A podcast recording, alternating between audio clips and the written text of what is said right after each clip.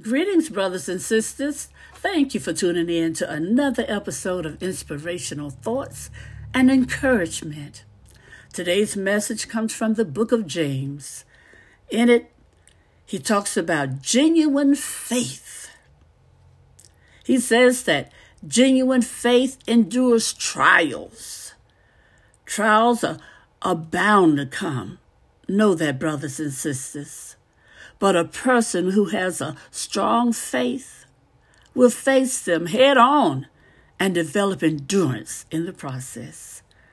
Genuine faith understands temptation.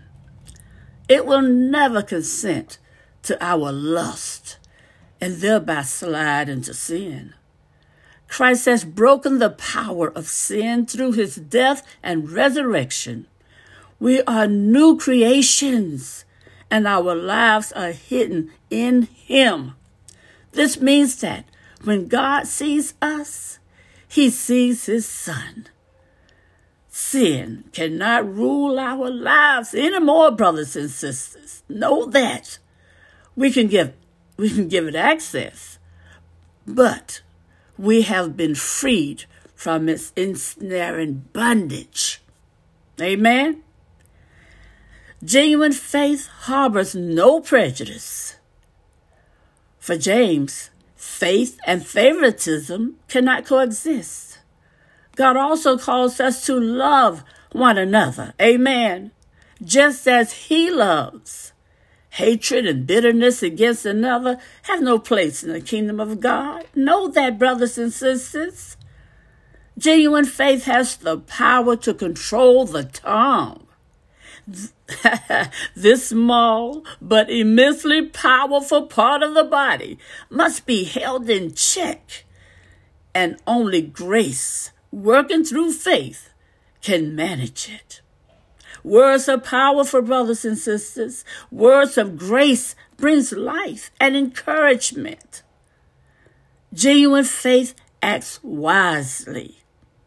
It gives us the ability to choose heavenly, heavenly wisdom that brings life and shun earthly wisdom that brings death. I, I'm going to repeat that.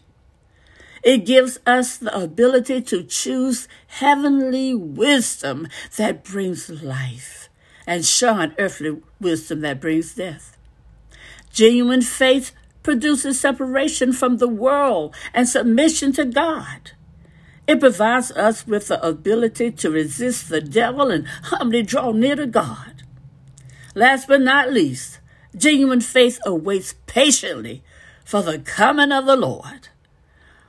Although troubles and trials cause us grief, faith in the return of Christ stifles complaining. Amen.